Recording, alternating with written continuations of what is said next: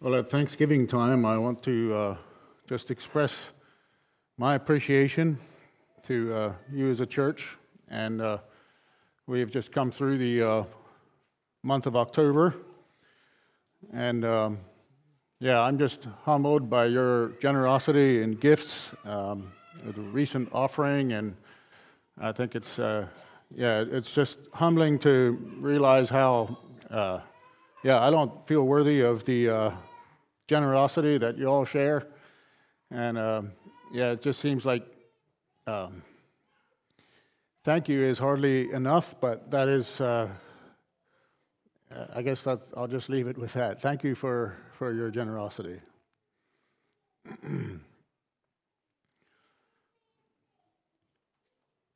I think you all need to know what an incredible privilege and a joy it is to uh, be a part of um, the pastor team and to serve you all.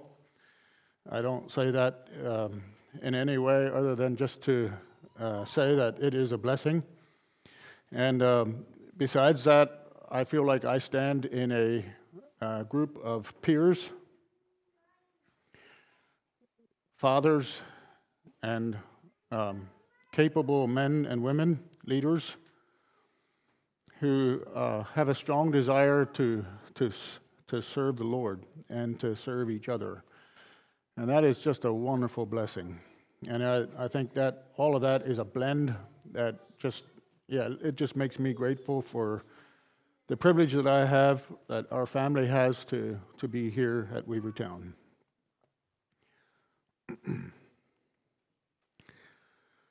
I believe that it's necessary and important to uh, to preach through Scripture. I am not opposed to, in any way, to sermons that are more topical in nature, but I think you have known me long enough to know that I am sort of a stickler for choosing a passage of Scripture and preaching on that.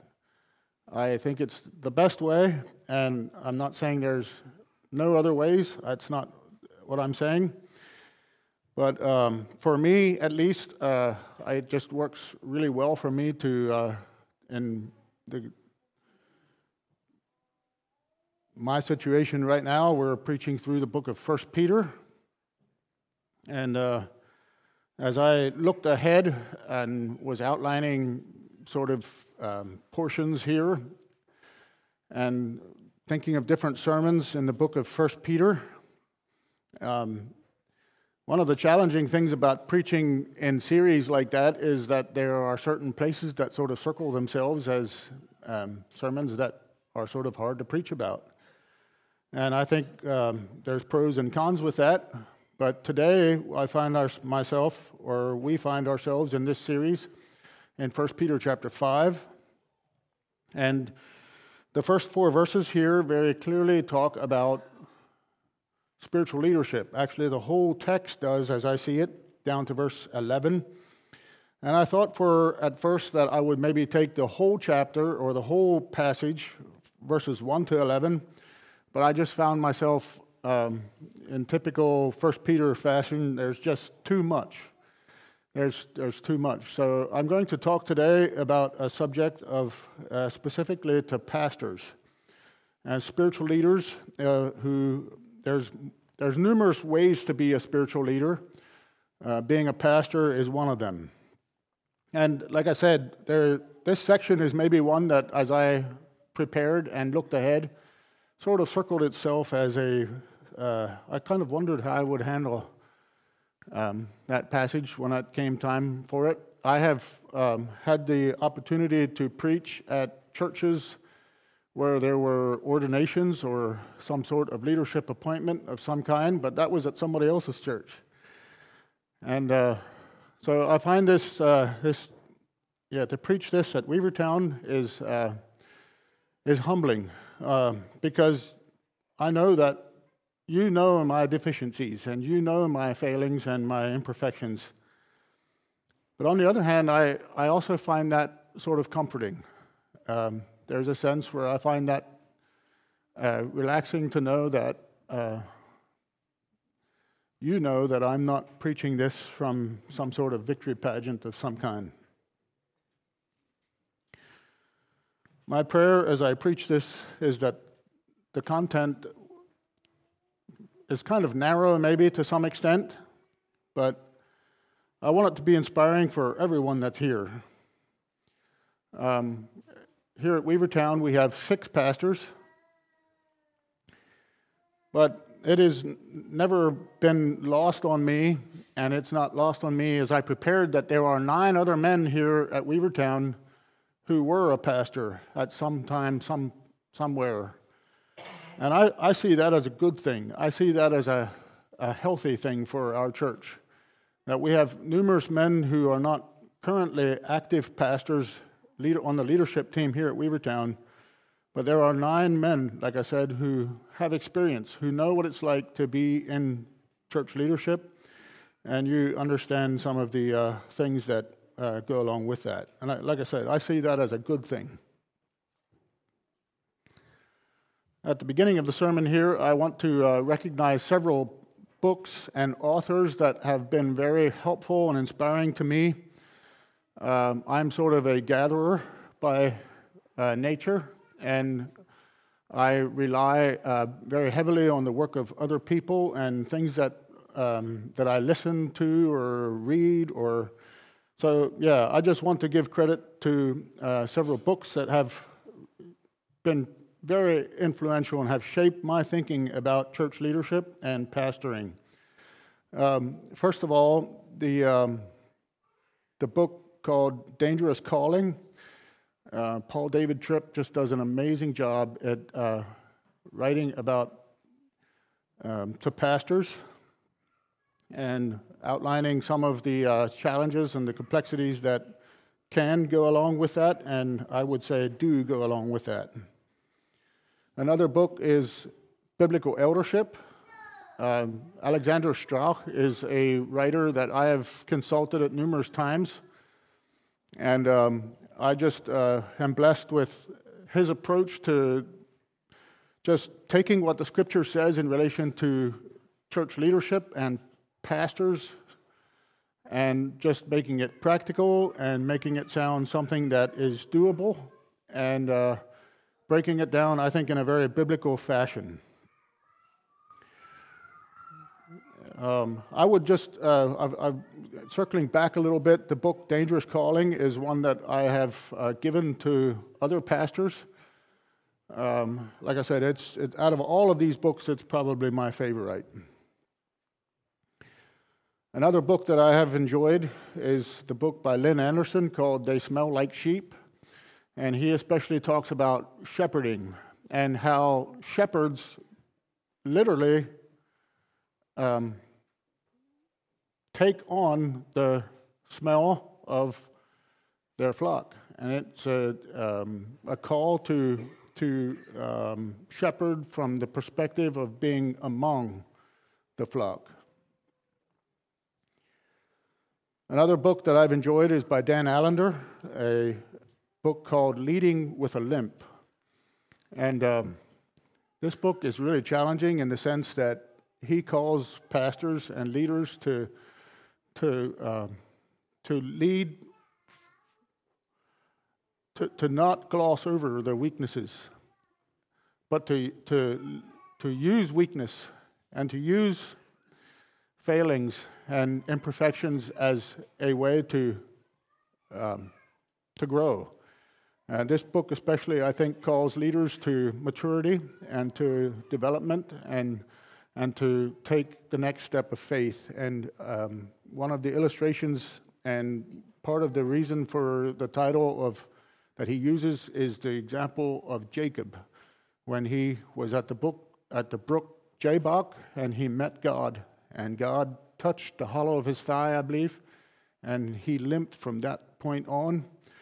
But in many ways, that was like Jacob's new birth experience. And I think that if there was a time in Jacob's life where he was a changed man, it was, it was that, that point. I have also um, enjoyed the teaching of Skip Heitzig. He is a preacher from um, Nevada and does a very good job in expository preaching. again, using books of the Bible and preaching through it. Um, yeah, I just, I just find that a blessing. And um, I have used some of his um, outlines in the book of First Peter here. And uh, um, in the sermon today, I'm using some of his things. And it's, yeah, I just um, encourage any of you, all of you, to, to think about possibly buying these books and reading them. You don't have to be a pastor in any way to to find um, application for, for and, and challenges as I see it. So, yeah, just that for free, I guess.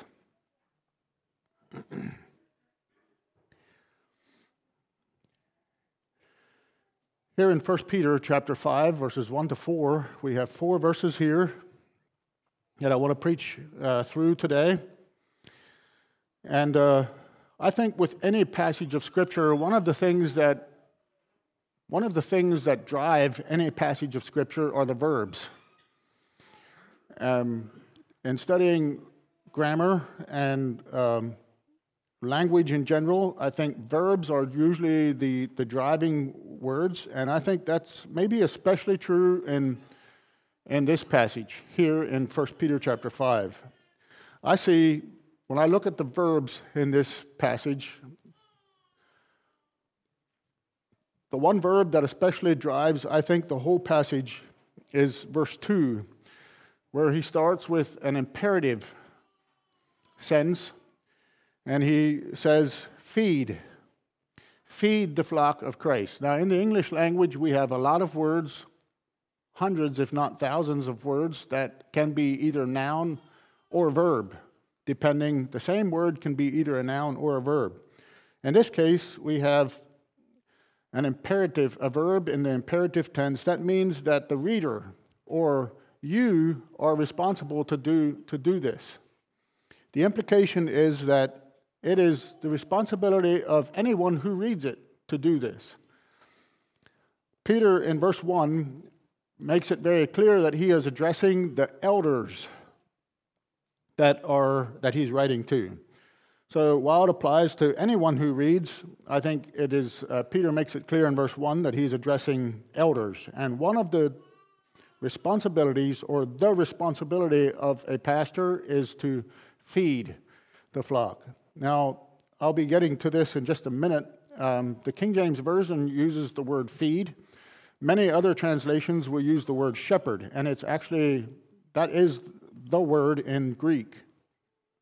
I'll talk about that just a little bit later. But to lead and feed, shepherd the flock which is among you. Now, when you go through the scriptures, you will notice in both the Old and New Testament that the figure of a shepherd is used to describe, number one, God's care for his people. God looks out for his people like a shepherd cares for his flock. God's love to us is demonstrated like a shepherd. Um, Psalm 23, for example. Psalm 23 talks about us being the sheep of his pasture. The Lord is my shepherd. Psalm 100, we are the sheep of his pasture. And the Old Testament, especially, and perhaps the New as well, but the, the Old Testament does not always describe sheep in the positive sense. For example, one that we're familiar with in Isaiah 53, and that is where it says that we, like sheep, have gone astray. Not necessarily a favorable light.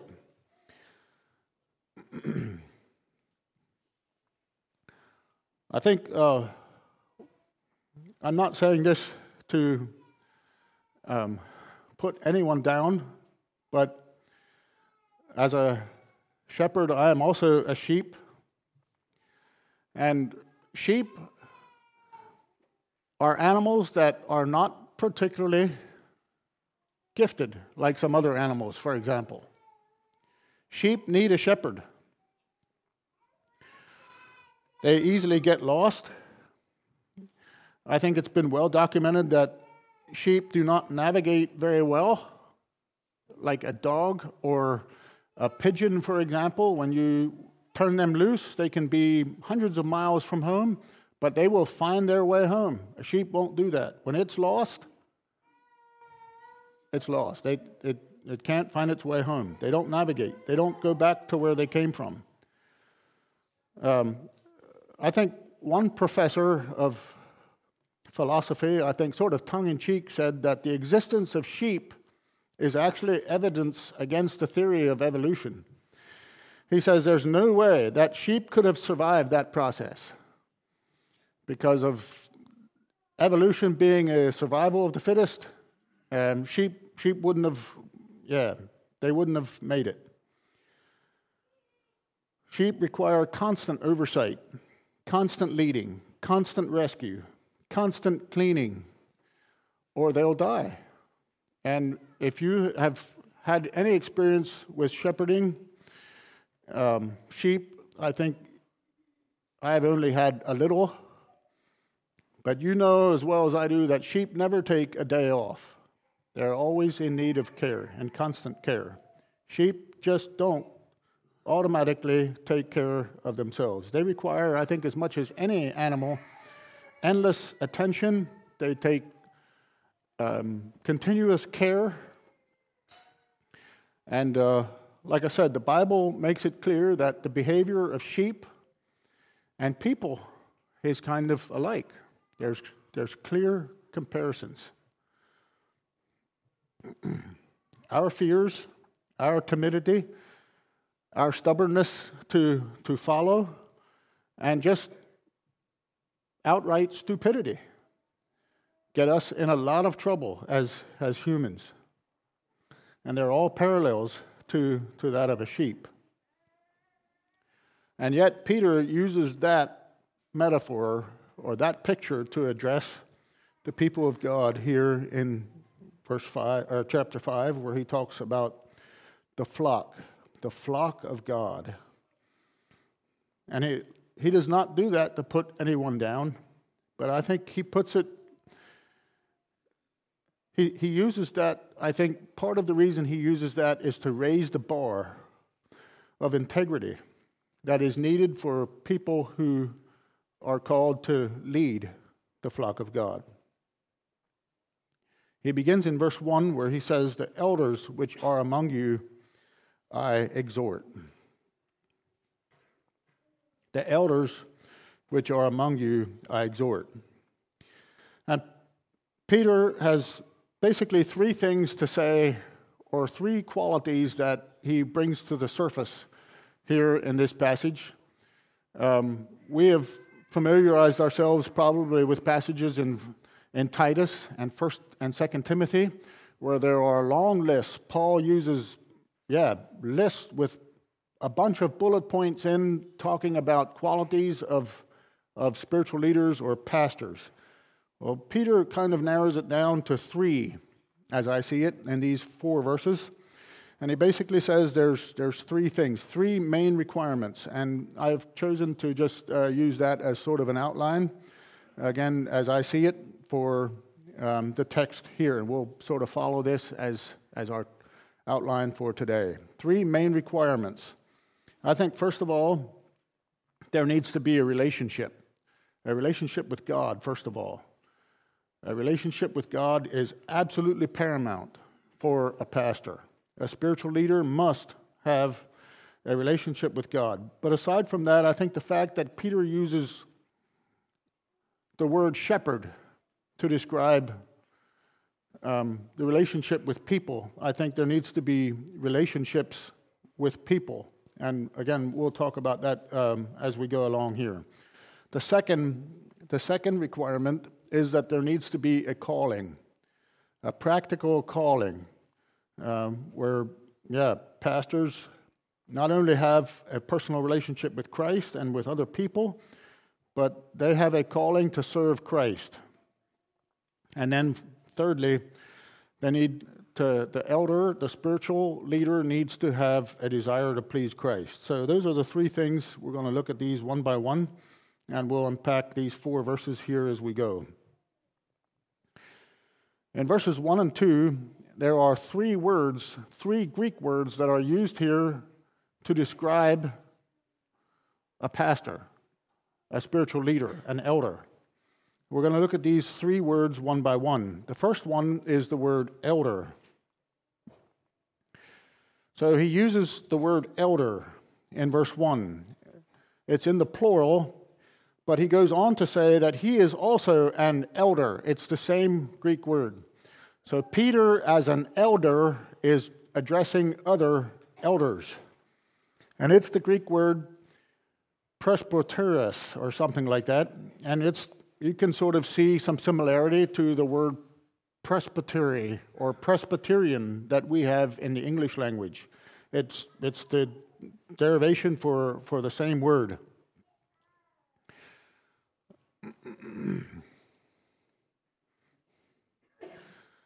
It refers to somebody who is mature, often older, but not necessarily always older. It refers to a person who is proven, who has experience. And again, that's not necessarily limited to age, although it could be.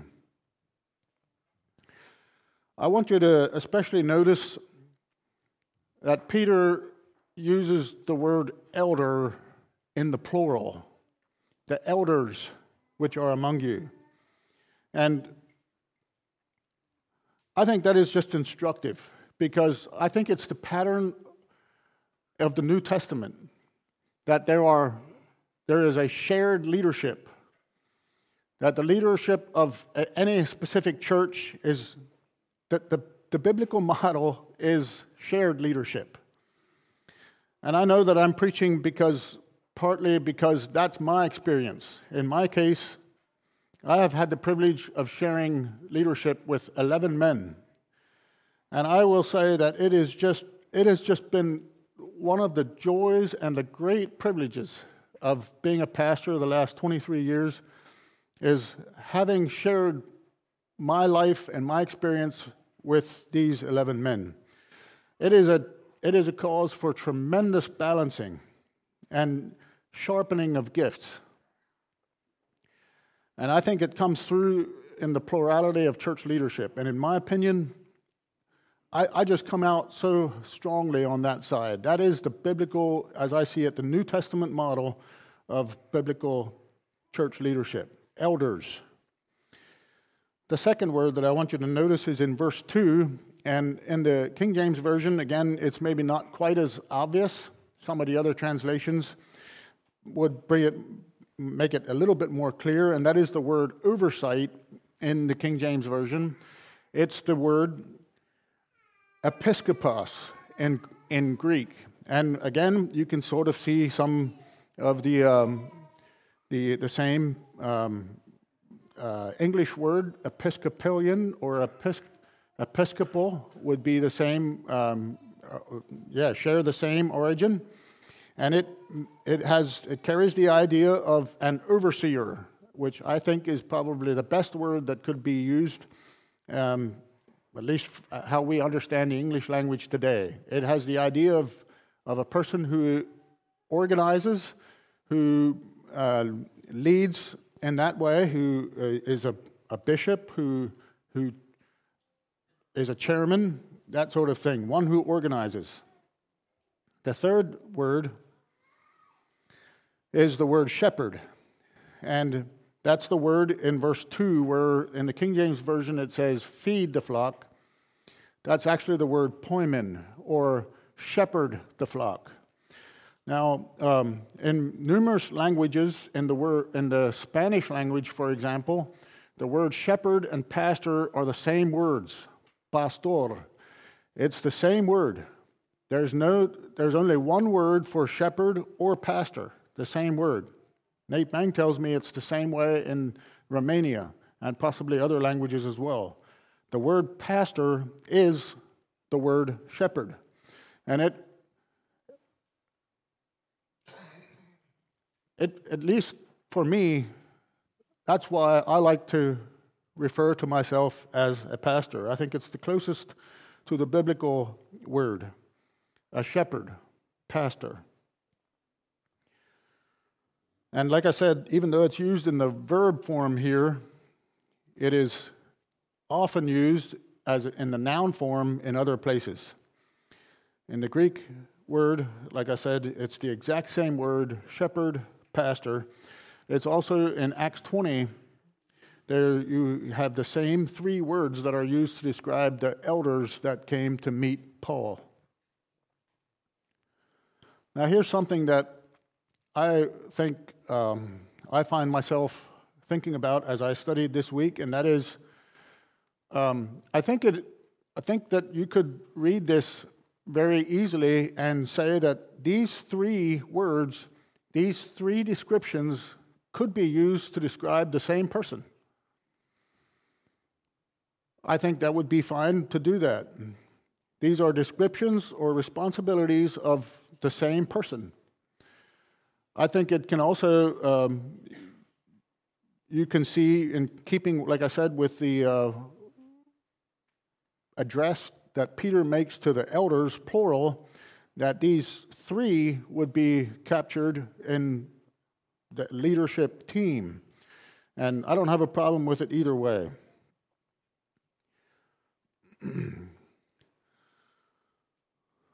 I want you to look now at how Peter describes himself.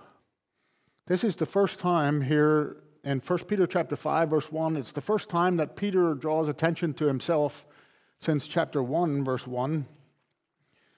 Um, yeah, so Peter finally comes back to talking about himself here. He says he describes himself three ways.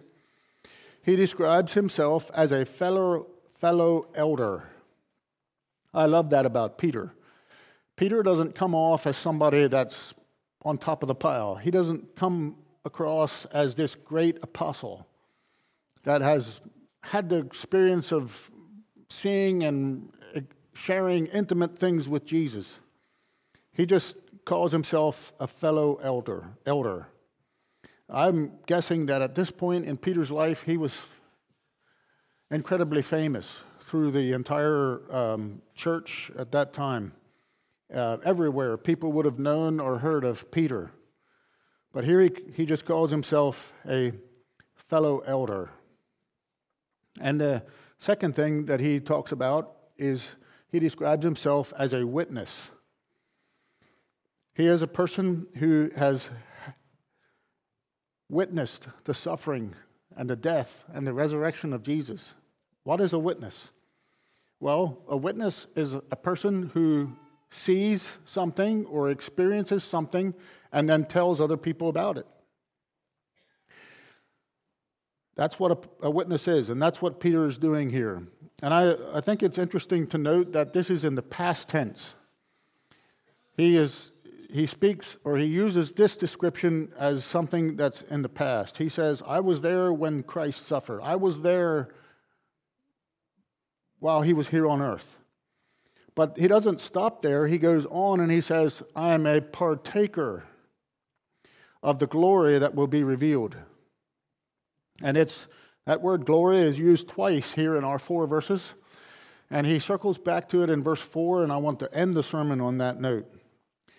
He is a partaker of the glory that shall be revealed. I like that. I like all three of these things about Peter. So he has he sees himself as a shepherd of other shepherds.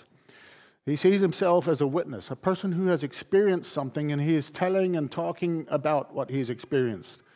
But he's looking to the future and he says, I'm a partaker in the present tense and in the future tense. He is looking to the future for the glory that shall be revealed.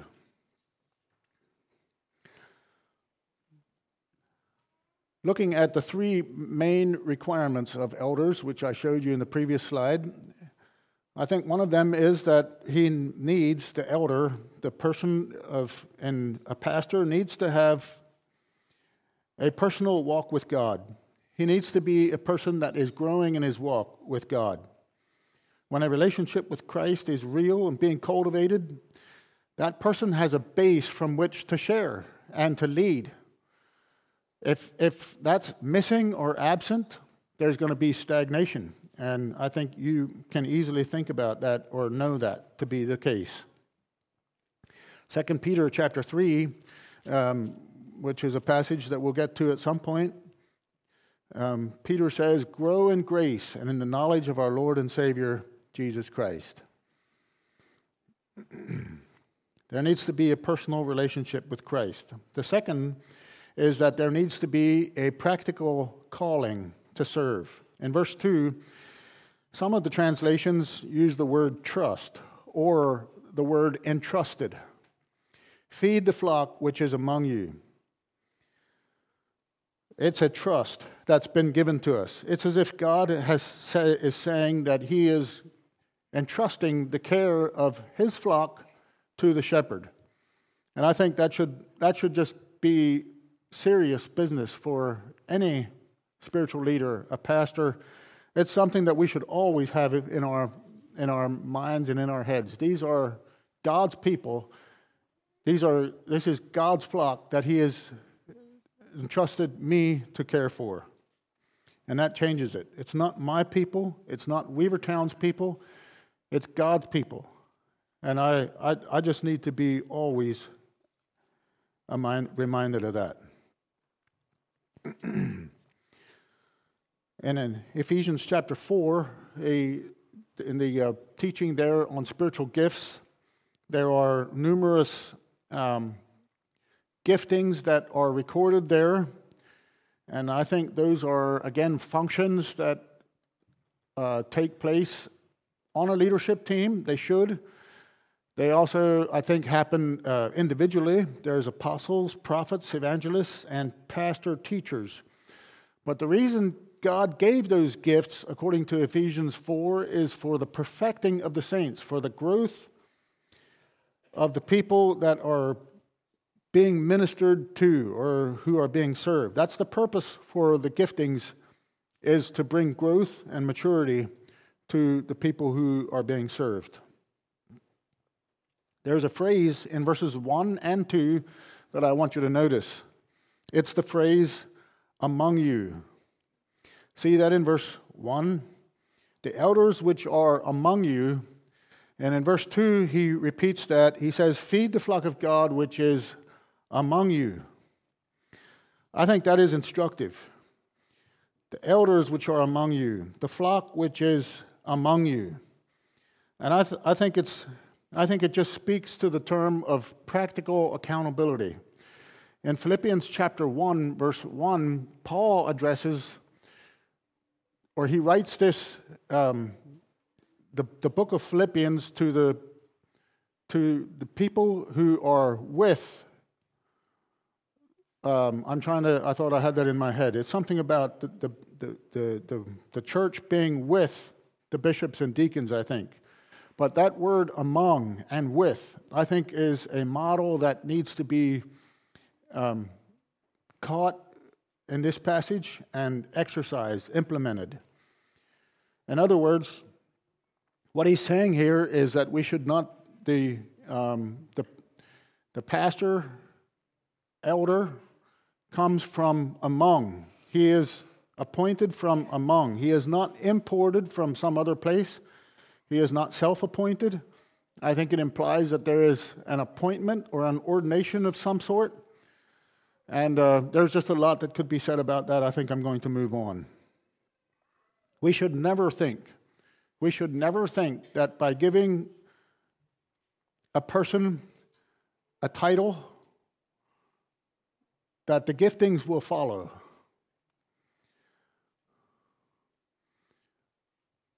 But in the appointment of elders and pastors, those giftings need to be already present before a person gets to the place of leadership. As the pastors go, so goes the flock. Another way of saying that is pastors are pastors before they are pastors. And when you're among people, those gifts will be recognized in a way that um, just sort of has an organic, um, natural feel to it, where the leaders will come from among.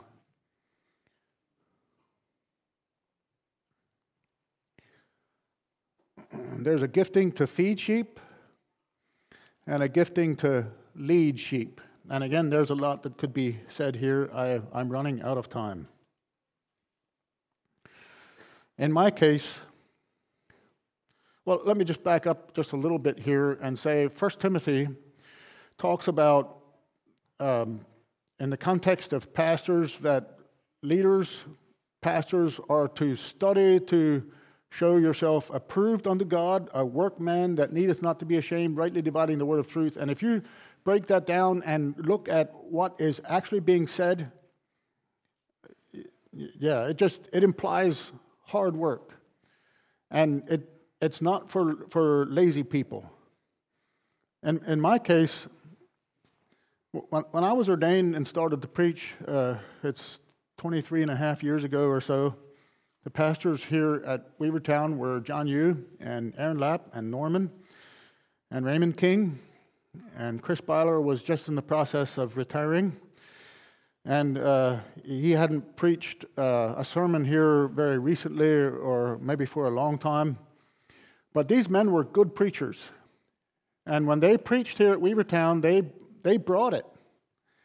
And I don't remember them ever telling me, but I knew that when I preach here at Weavertown, it is my responsibility to bring it. And in order for that to happen, it takes preparation, and it takes study and enthusiastic study and preparation.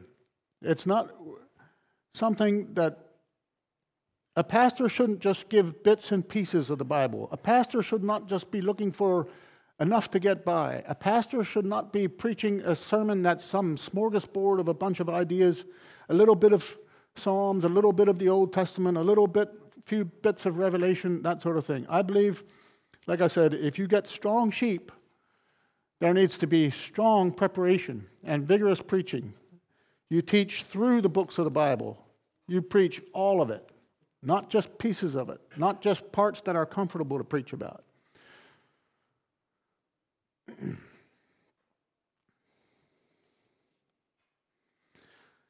and it's something that you don't have to do. A pastor should never say, Oh, it's Sunday again. A pastor should never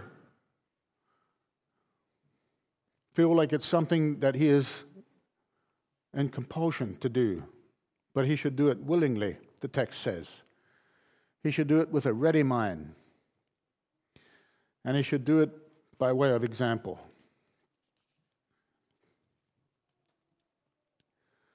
Pastors who serve grudgingly are unhappy pastors. Pastors who serve grudgingly are fearful and impatient pastors. Pastors who are grudging pastors are usually ineffective pastors. And church leadership is lifted up in the Bible as being far more important than to be entrusted to men who lack the will and the desire to do the job, to do the work. In verse 3, there's a further qualification to the negative. It says, they are not to be lords over. Pastors are overseers, shepherds. They're not overlords. And I think that's a word for pastors, and it's also a word, I think, for people who are not pastors. We are shepherds, not saviors. Jesus is the Savior. We are leaders, but we're not lords. That's Jesus. Jesus is the Lord. And even though pastors work hard to bring solutions to situations, ultimately the situation relief and the remedies come from God. Again, that's something that leaders need to be aware of, and it's something that people who are not pastors need to be aware of.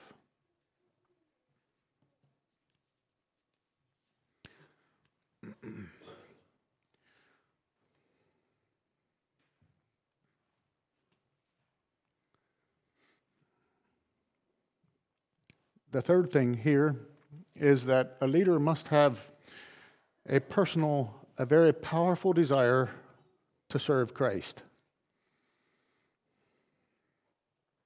to serve Christ. And I'm taking this in verses uh, 3 and, and 4 here in the text. I tend to be sort of a people pleaser, and some of you all know that about me. I, I really, really, really, really dislike when people don't like me. And I, I have caught myself and found myself, yeah, almost completely trapped by that. And verses like this are just a reminder to me that I am an under shepherd. My, my responsibility is to please God, ultimately.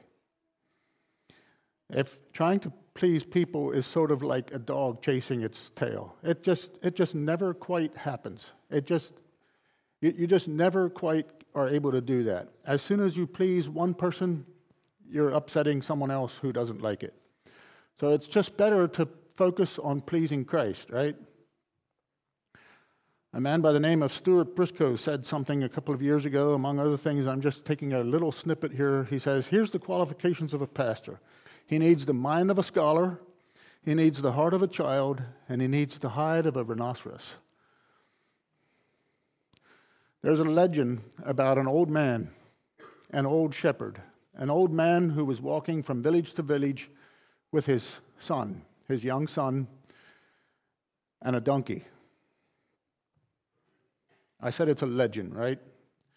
Well, they came to the first village and they were walking. The man and his son were walking next to the donkey. And the people of that village came to him and they said, You're a fool. He said, Why are you walking beside the donkey? You should be riding the donkey. You should be riding the animal. You have a beast of burden, ride it. And so he and, the, and he and his son got on the donkey and traveled to the next village. And when they got to the next village, the people of that village got all up and they said, Two people, two adults on a donkey. It's animal abuse. You need to, um, yeah, you, you need to get off of the donkey. I'm actually ahead of myself here. First of all, they, they got to the second um, village, and the, um, the, the, the, people of that village got on the shepherd, the old man, and they said, why are, you, why are you on the donkey? You should be walking and letting your son ride the donkey. And so he did that. And the, um, the, he walked, and the boy rode. And they got to the next village, and the third village now, and they got on the shepherd and the young boy, and they said, You're lazy. You're the younger person. You should be walking and letting the older person ride. And so they did that. And they got to the, the, the, the next village, and they, that's where they said that they were being cruel to the, um, the, the, the donkey. And so the last time they saw the shepherd and his son, they were walking down the road to the next village carrying the donkey. Well, you get my point. I think any kind of work, any kind of ministry needs to be done to please Christ and pleasing people, if, if that's your, your mantra, which I said it's mine. Ephesians 6 says that we should serve not with eye service as men pleasers, but as bondservants, as slaves, doing the will of God from the heart. It needs to be the driving force. And here's why because when we get to the end of our lives, when we get to the end, we're not going to be judged by a group of our peers. We're not going to be stand in front of our peers and have them say what they think of us. We're going to be standing in front of the shepherd, the chief shepherd. He is the shepherd to all other shepherds. And here's, here's the part that I want to leave you with as I close. If we do it right, if we have done a job that is well done, the chief shepherd shall give us a crown of glory, it says. A crown of glory that fadeth not away. I think what Peter is talking about here is the Olympic Games. And the Olympic Games to this very day, who have the Olympic Games have now been going for thousands of years. And when you finish first, second, or third in, in an Olympic contest, you have a wreath that's placed on your, your neck or on your head. And I did just a little bit of study. Of course, this was the days before plastic and nylon and those kinds of things. But the original Olympic wreaths were a wreath of leaves, actual leaves, oak leaves, laurel leaves, or flowers, and in some cases, parsley. I thought that was kind of interesting. So, what you got for competing, for doing all of that work, for dedicating that, dedicating that portion of your life was a little bit of salad. That's the word that came to my mind, at least. But here, he says it's a crown that won't fade away, it won't wither and disappear like the leaves of the Olympic wreath. The Bible says if you run this race and do it right, God will give you a crown that never fades away. We can labor for all kinds of crowns. And actually, the Bible, it's an interesting word study. If you go through the, the Bible, there's a lot of references to crowns that are given to as a reward. And some of those crowns are very temporary. They are made for this life and here in this life. They don't last. Those kinds of crowns don't last. But Peter is calling us to focus on a reward that is not temporary. And the best way to labor is for God's approval. I don't know what that crown of glory will look like. It doesn't go into specifics and tell us what it will look like, but I know for sure it will never fade away. It is not perishable. In closing, I want to draw your attention and your mind to the beginning of chapter, of chapter 5, verse 4. It says, When the chief shepherd shall appear. Peter has a theme that he repeats over and over in the books of 1st and 2nd Peter, and that is the second coming of Christ. I can understand that. If you're Peter and you spent time with Jesus here on earth, he knows the promises that Jesus gave that he's going to come back again. And this was tough times that the church was in. There was persecution. These people were on the run. They were getting threats for their life. And Peter was focused on Jesus coming back. Notice he does not say if, he says when the chief shepherd shall appear. I want that to be my focus. I want that to be my understanding of Christ when the chief shepherd shall appear. He has promised that he's coming back. Even if you were given no crown, if there were no crown in the picture here, just being with Christ would be a reward in and of itself. But Jesus goes on to say that we're not only be in the presence of Christ, but there's a crown, there's a reward that's giving. And I don't know about you, but any struggling shepherd, I think, should feel the grace and the motivation by the, that thought that Jesus Christ will give us a crown of that never fades away. My prayer is that all of us would keep our focus and the gaze of our mind and our hearts and soul on Jesus Christ. He's coming back. He is coming back. It's not if, it's when. And my prayer is that we would be found faithful.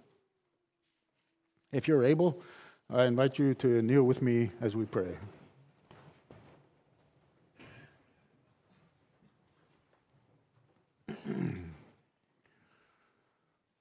Lord God, we come to you in Jesus' name. We ask your guidance and wisdom and protection and presence on our lives. I pray for your grace and power, and I pray that it would be new and fresh and, um, yeah, just vivid in our hearts and minds. I thank you for the promises in your word. Thank you for the promises of 1 Peter. And I pray, Lord, that you would help us to have our hearts and minds focused on, on the reward that comes from you. I pray that you would deliver us from chasing after temporary and earthly rewards and I pray that our focus and our attention would be motivated and guided by the fact that you are coming back for, for your people and that we'll receive a crown that doesn't fade away. Again, I pray your blessing, your wisdom and power to be on us as we go throughout our lives. I pray through Christ. Amen.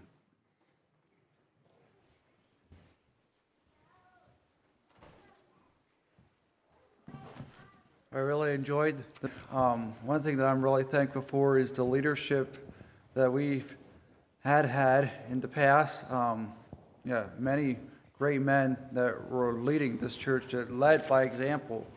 Um, yeah, I'm really thankful for that. And I'm also thankful for the men that are on the leadership team, for my fellow leaders that I can serve with. It's, it's a great privilege and blessing um, to be able to do that. I've been I was challenged with a message this morning to feed the flock, and that's my desire. Um, God is entrusting me to feed His flock, and I want to do that willingly, with a ready